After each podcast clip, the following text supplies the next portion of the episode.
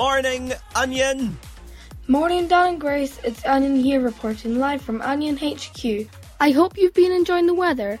I've had to take layers off as I've been sweating away. Here's some wee ideas on what you can do in the holidays this week. This Saturday there are the Dufftown Highland Games and the Strathconnell Highland Games. In Alness, starting on Monday, is the Summer Adventure Sports Camp in the Averon Centre, like Nerf wars, laser tags and bubble footballs. On Wednesday and Thursday is the Black Isle Show in Muir of Ord, and finally, Belladrum is on Thursday, Friday and Saturday.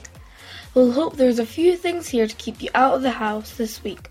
We'll be back next week for more fun and ideas. Show lots of love, Onion. Thank you, Onion. Oh, bless him. And there's loads to get involved with next week. He's no wrong.